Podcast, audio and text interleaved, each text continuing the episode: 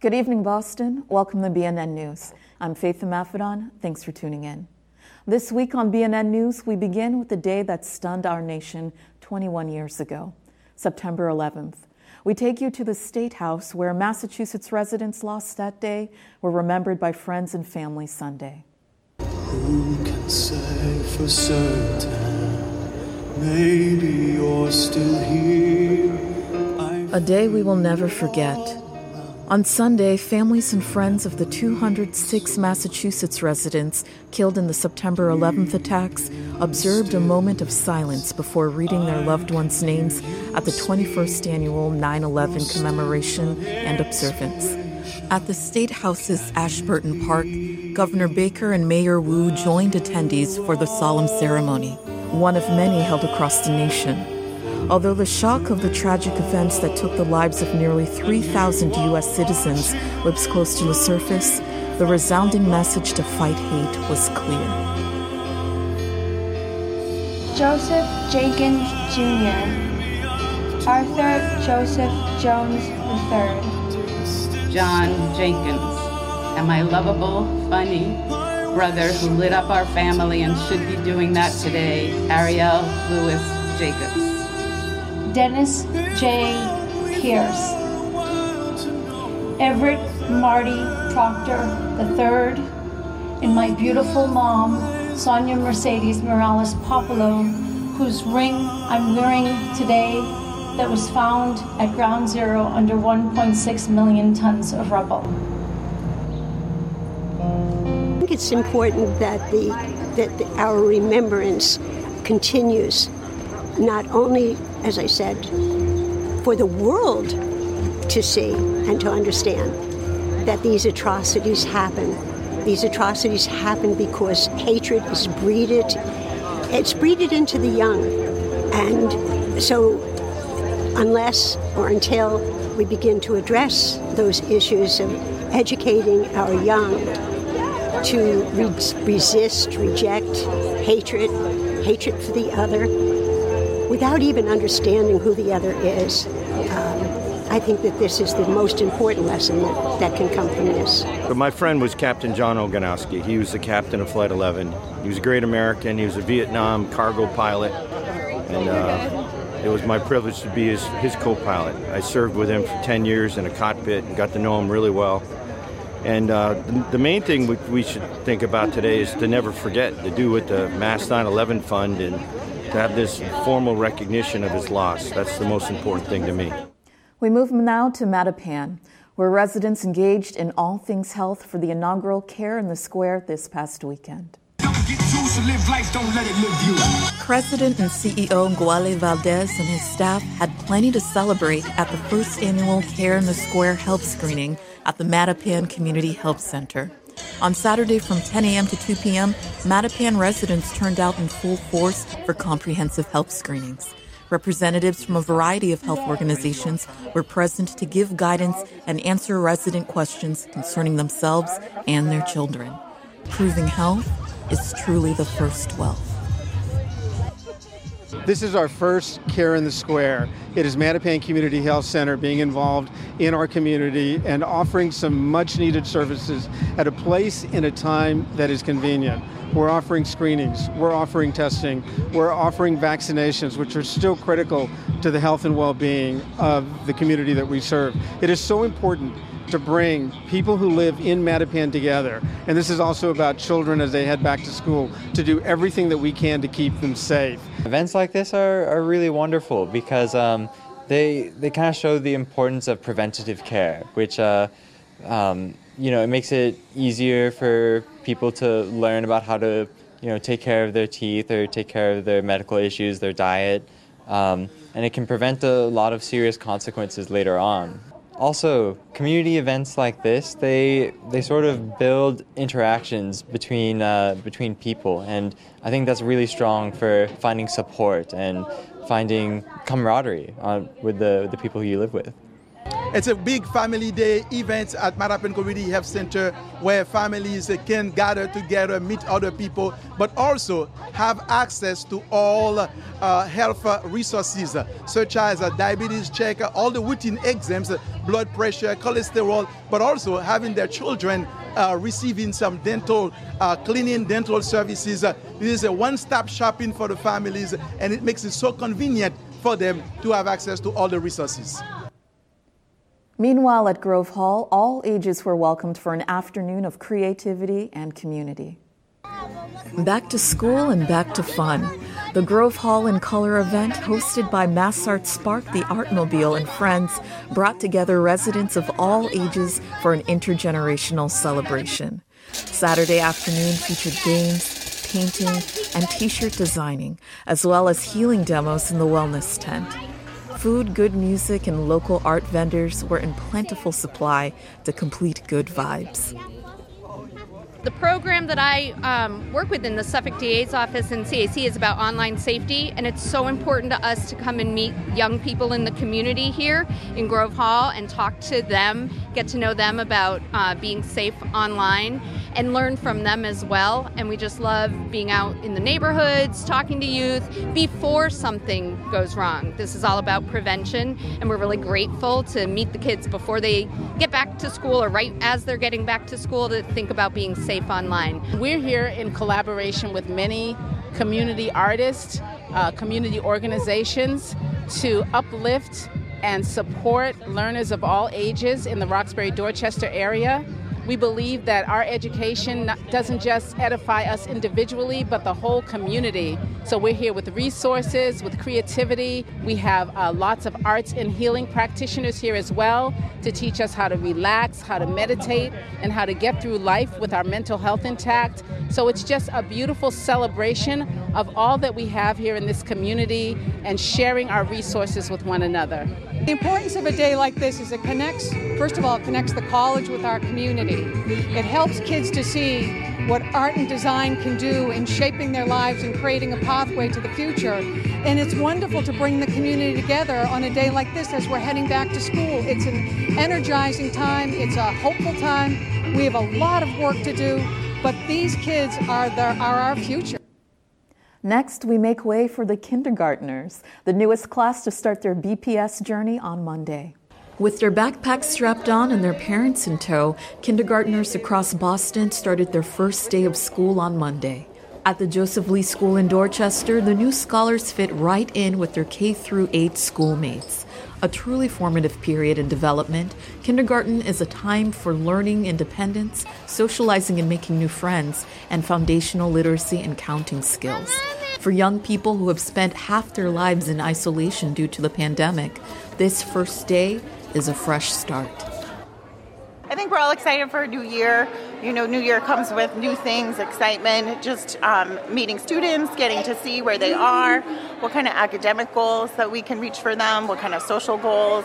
Um, given the last two years, everyone has um, some things that they're excited to catch up on, and um, we're just excited to meet the children, meet them where they are, and see how much we can help them grow and progress. I think what's most exciting for me is all of the hard work that the district has been doing over a number of years of making sure that every single one of our kindergarten seats in particular are of the highest quality. There's a great curriculum, a lot of training and support for the teachers, as well as all other kinds of supports for families with our social workers, school liaisons, and others. So we really want to start kids off on the right foot for a strong start. Our system has always understood that relationships matter, and we've wanted to continue to build really strong uh, and important relationships with our students and with our families.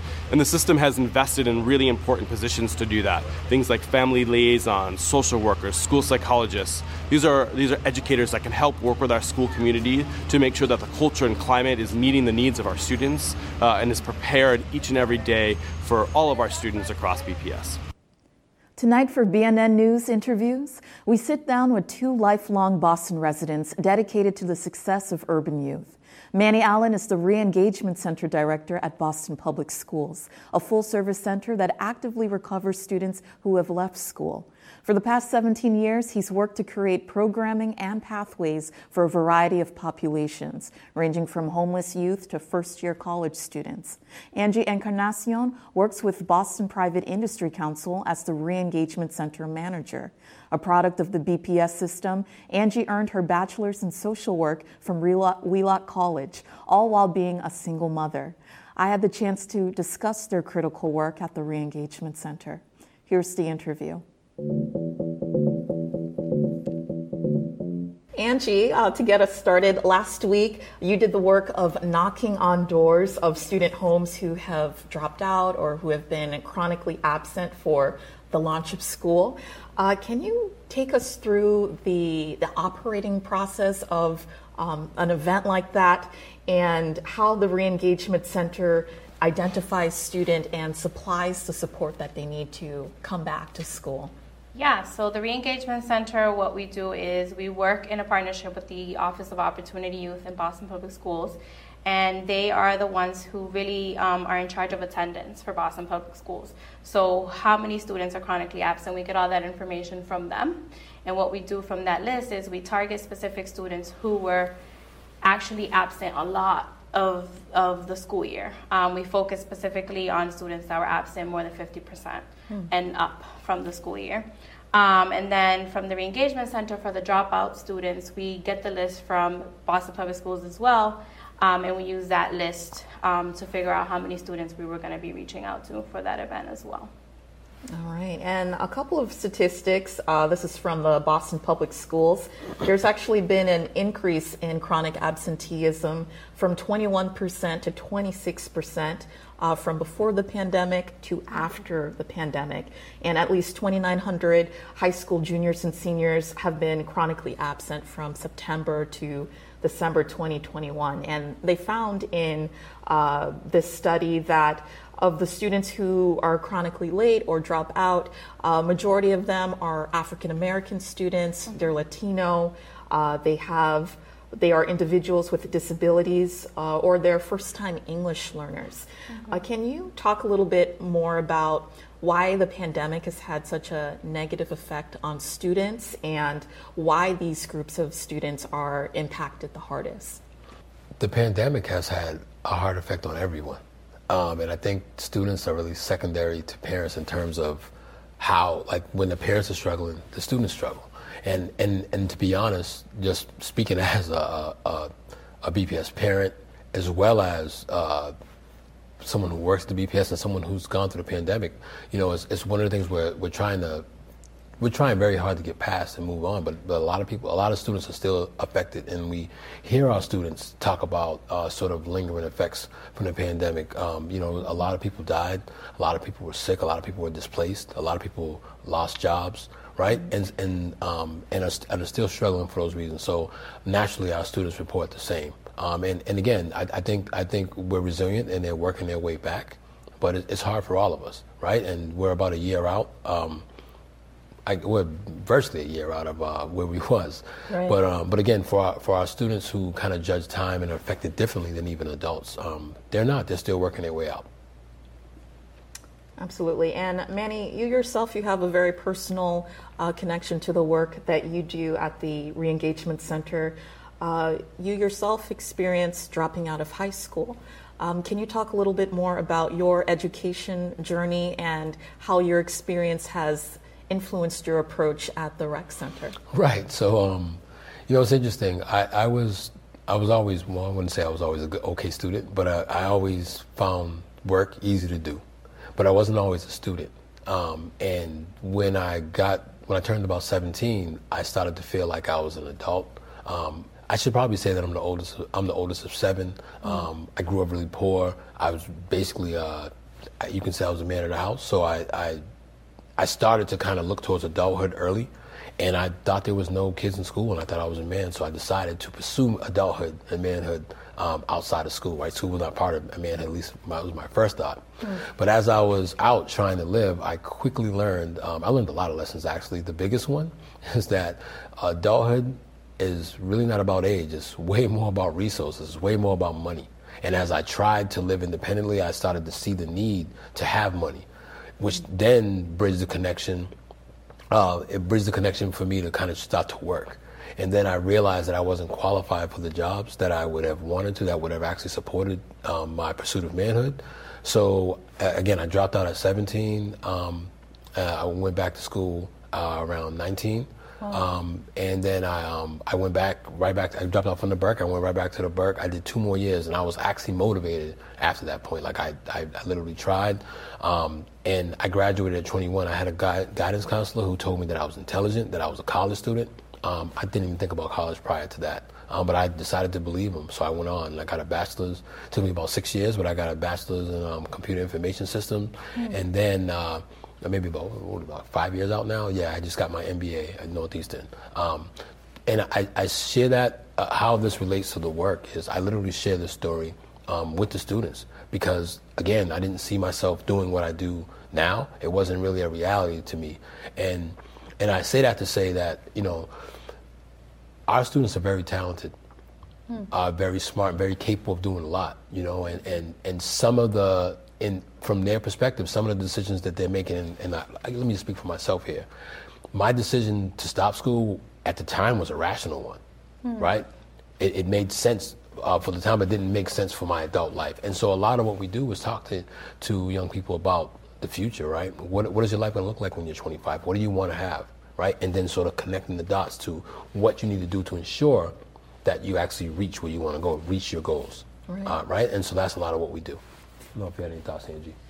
No, definitely. I think it's having the conversation of this is okay for you now, but what is it going to look for you like for you when you know you've been working at the same place for 6 years and you're not mm-hmm. making any more money. And now, you know, maybe now you're having kids and the future or any of these things come into play and you're not ready for it because education, you know, you didn't finish education or your educational level. So we, we kind of have them relate, you know, what's happening now, but what's going to happen in the future and have those serious conversations that not a lot of people have with them prior to kind of meeting at the re-engagement center. It's more so this is mandatory, you need to do this, but they never hear the reasons why it's important. You know, oftentimes there can be a lot of shame around, you know, dropping out of school and the the want and the need to come back. So Mhm. for students who are afraid or are feeling resistant, what words do you have for them? I always say one is not too late. Um, and you know, it's funny. You don't really realize how young you are when you're that age, Mhm. right? When you, you know, like I'm, I'm 46 now, so I can look back and like I'm at the age of death from when I was 17. Because 46 year olds were just, I couldn't fathom that age. So the shame is high when, when, when if, if the if their personal thought is that they messed up, and really and really it's, it's something that you can kind of correct. It's not too late for you to get back on track. That's what I would say to to the families and students. That it, it is not too late for you to get back on track. I did it. Um, many I've watched. I've been doing this work for about 15 years. I've watched many students um, turn around. I've had I've I had students who are thinking of one one of my students, Jermaine Hamilton. Just I'm thinking about him, but he's actually a dean um, at a charter school right now Wow. and and and I, and I literally met with him uh, my second year of doing this work. So it's definitely not too late. You can definitely get back on track, right? It's, it's about getting back on track um, and and then uh, charting out a plan and then working that plan. Can you talk a little bit more about how long the Reengagement Center has been around and the number of students who you've been able to help thus far? I'll start, then uh, hand off to Angie. But um, you know, we've been doing this work for about 15 years. We've been um, the Reengagement Center itself is a partnership between the Boston Public Schools and the, the Boston Private Industry Council, um, and we've been doing this work for about uh, 15 years. The Reengagement Center itself has been around for 13 years, but this dropout recovery work that we've been doing um, in collaboration for for 15 years. Yeah, um, usually in a year, um, obviously the year of the pandemic, we didn't see as many students as we had hoped for, right? A lot of students, you know, stayed in school, stayed in their home school. They were trying to make it work. We're doing classes online. Um, but on average, I think that the Reengagement Center, um, a year we can service anywhere from like 600 students. Um, and those are the students, you know, that we would refer out to other schools. Um, I personally have been doing this work for four years. Um, and so I can only speak for the four years that I've been there, but I think in that time I've definitely connected and seen students, you know, start refer them out, and then see them in graduation. And I think that is the best um, kind of and the most rewarding to see in the work that we do when we, we see a student that we referred who really didn't think they were going to make it. And even when we were referring them out, they would tell us like, "Hey, I don't, I don't know if I'm going to be able to wake up every morning. I don't know if I'm going to be able to make it to school every day." And then seeing them cross that stage is like, it's amazing. That's so great. And, and what does the support look like after that initial knock on the door or the meeting with the student? Um, there's a few there's a few steps to it. So one, the, the our biggest goal, our sweet spot, is getting students to transition back into school to a, a path for graduation. But after our students graduate, um, again, the the PIC is a workforce development board, so we're able to sort of transition them to kind of help them either do post-secondary uh, work or opportunities as well. So it's and students and often our students come back to work with us. So it's first get them to graduation and then sort of connect connect them to the, the second point in life, which we work with our partners to do that.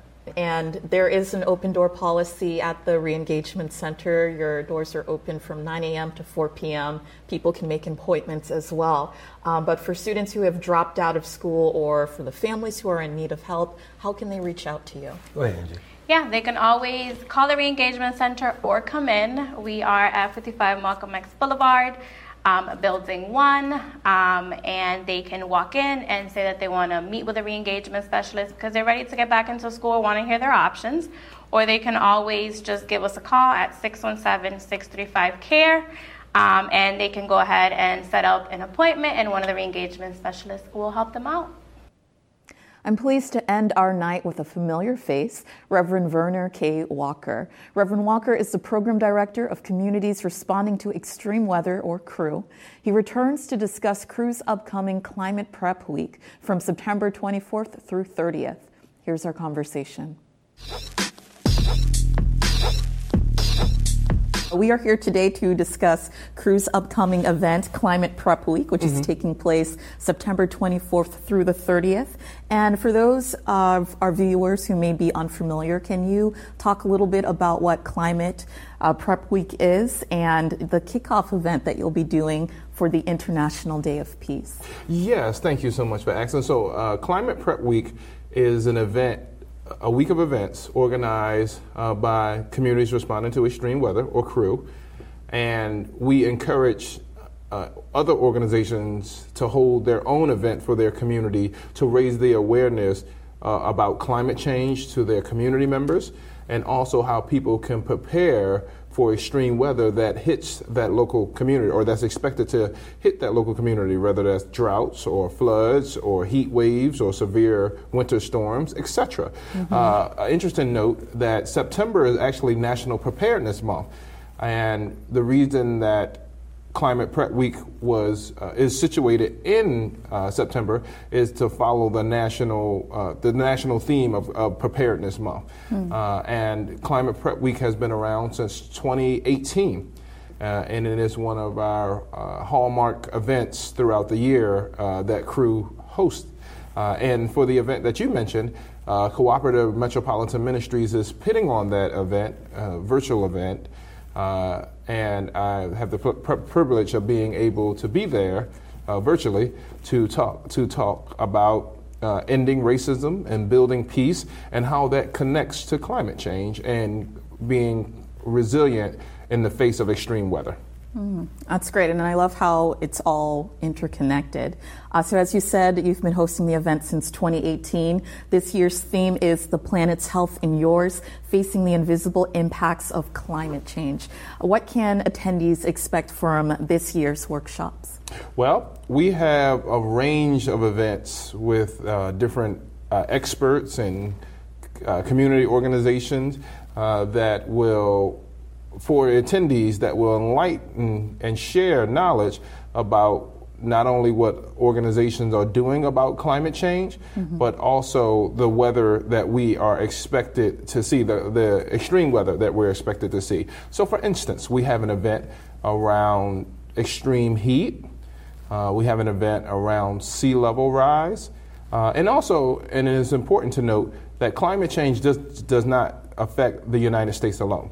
Uh, it also affects neighborhood and country, uh, neighboring countries, mm-hmm. uh, such as Cuba. We have an event uh, with the director of the climate change department uh, from uh, the government of Cuba, Wow. and we're really uh, delighted to uh, do all these events and so so many more, so much, so many more events that we have, uh, and we are excited about uh, this year uh, because this year is a pivotal year as we are seeing uh, places overseas that are experiencing severe flooding. We're seeing places like Mississippi, Jackson, Mississippi, that are suffering a water crisis. A crisis, uh, and it's important to note that uh, climate change is just not some far distant, isolated phenomenon, but is intersectional and is interconnected to racial justice, housing justice, immigrant justice, economical justice, etc. So that's really what we're hoping to communicate uh, during this year's Climate Prep Week, and we hope attendees walk away with knowledge and, that empowers them to be ready when the next extreme weather event hits their community. Excellent. And in addition to those workshops that you mentioned, uh, another component for this year's conversations, there is a, a talk on Friday the 30th, uh, Mental Health in a Changing Climate. So this talk is um, exploring the toll that it's taking on our minds as we Mhm. witness these extreme weather events happen. Why was it important for crew to include this in this year's conversations? Well, climate change can be stressful. And it could be stressful and taxing not only on one's physical body, but also one's mental health. And we at Crew did not want to be ignorant of the fact that a lot of people are suffering from climate anxiety. A lot of people are having are experiencing trepidation when extreme weather hits their community. Uh, so we're excited to be joined by uh, Dr. Elizabeth Pinsky, who's a child psychologist here in the Boston area. We're also excited to be joined by James Reck, uh, who's a uh, psychiatrist uh, in, uh, this, in the Boston area. And we're also doing it at the Somerville Community Baptist Church, uh, community of faith right in Somerville. Uh, rooted in the community, and we are excited about this. And it will be a hybrid event uh, for folks who don't want to come in person or, or don't feel comfortable coming in person or who may be traveling. We do have a Zoom link for people to register and to log on. Uh, and we just think that mental health cannot be divorced from uh, facing climate change because, as we mentioned, climate change does cause, for, for some, a great level of high anxiety and trepidation and fearfulness. And we want to be able to address that in a constructive manner and share with people best practices uh, how to face extreme weather uh, from a mental health standpoint. Hmm. It's definitely a very, very thoughtful aspect of uh, this year's talks. And for our viewers who are interested in taking, uh, and for our viewers who are interested in taking part in this year's Climate Prep Week or um, supporting your efforts, how can they do so?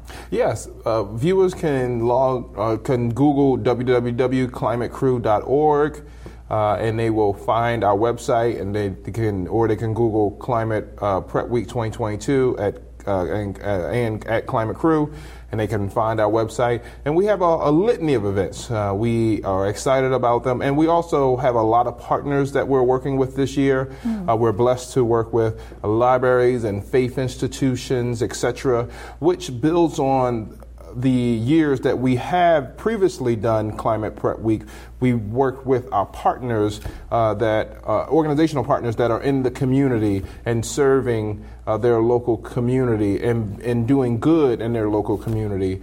Uh, so we're really excited and elephant happy that we're able to work with so many uh, organizational partners to broadcast a message uh, that this year is the year that we ought to think about not only the planet's health and our health, but we ought to think about them together and how can we preserve and protect both. Um, definitely elephant happy to have you here today. Uh, so thank you so much for your time today, Program Director Reverend Walker. Uh, we look forward to your event and hope that as many people can uh, participate as possible. That sounds good. Glad to be here, Faith, and uh, really uh, appreciate the good work that BNN is doing here. Thanks for tuning in, Boston. As a reminder, you can stream or watch the news on demand at bnnmedia.org. Each episode will be rebroadcast at 9:30 p.m. and 11 p.m. on Xfinity Channel 9, RCN Channel no longer. It is now Astound Channel 15 and FiOS Channel 2161. For BNN News, I'm Faith Maffedon.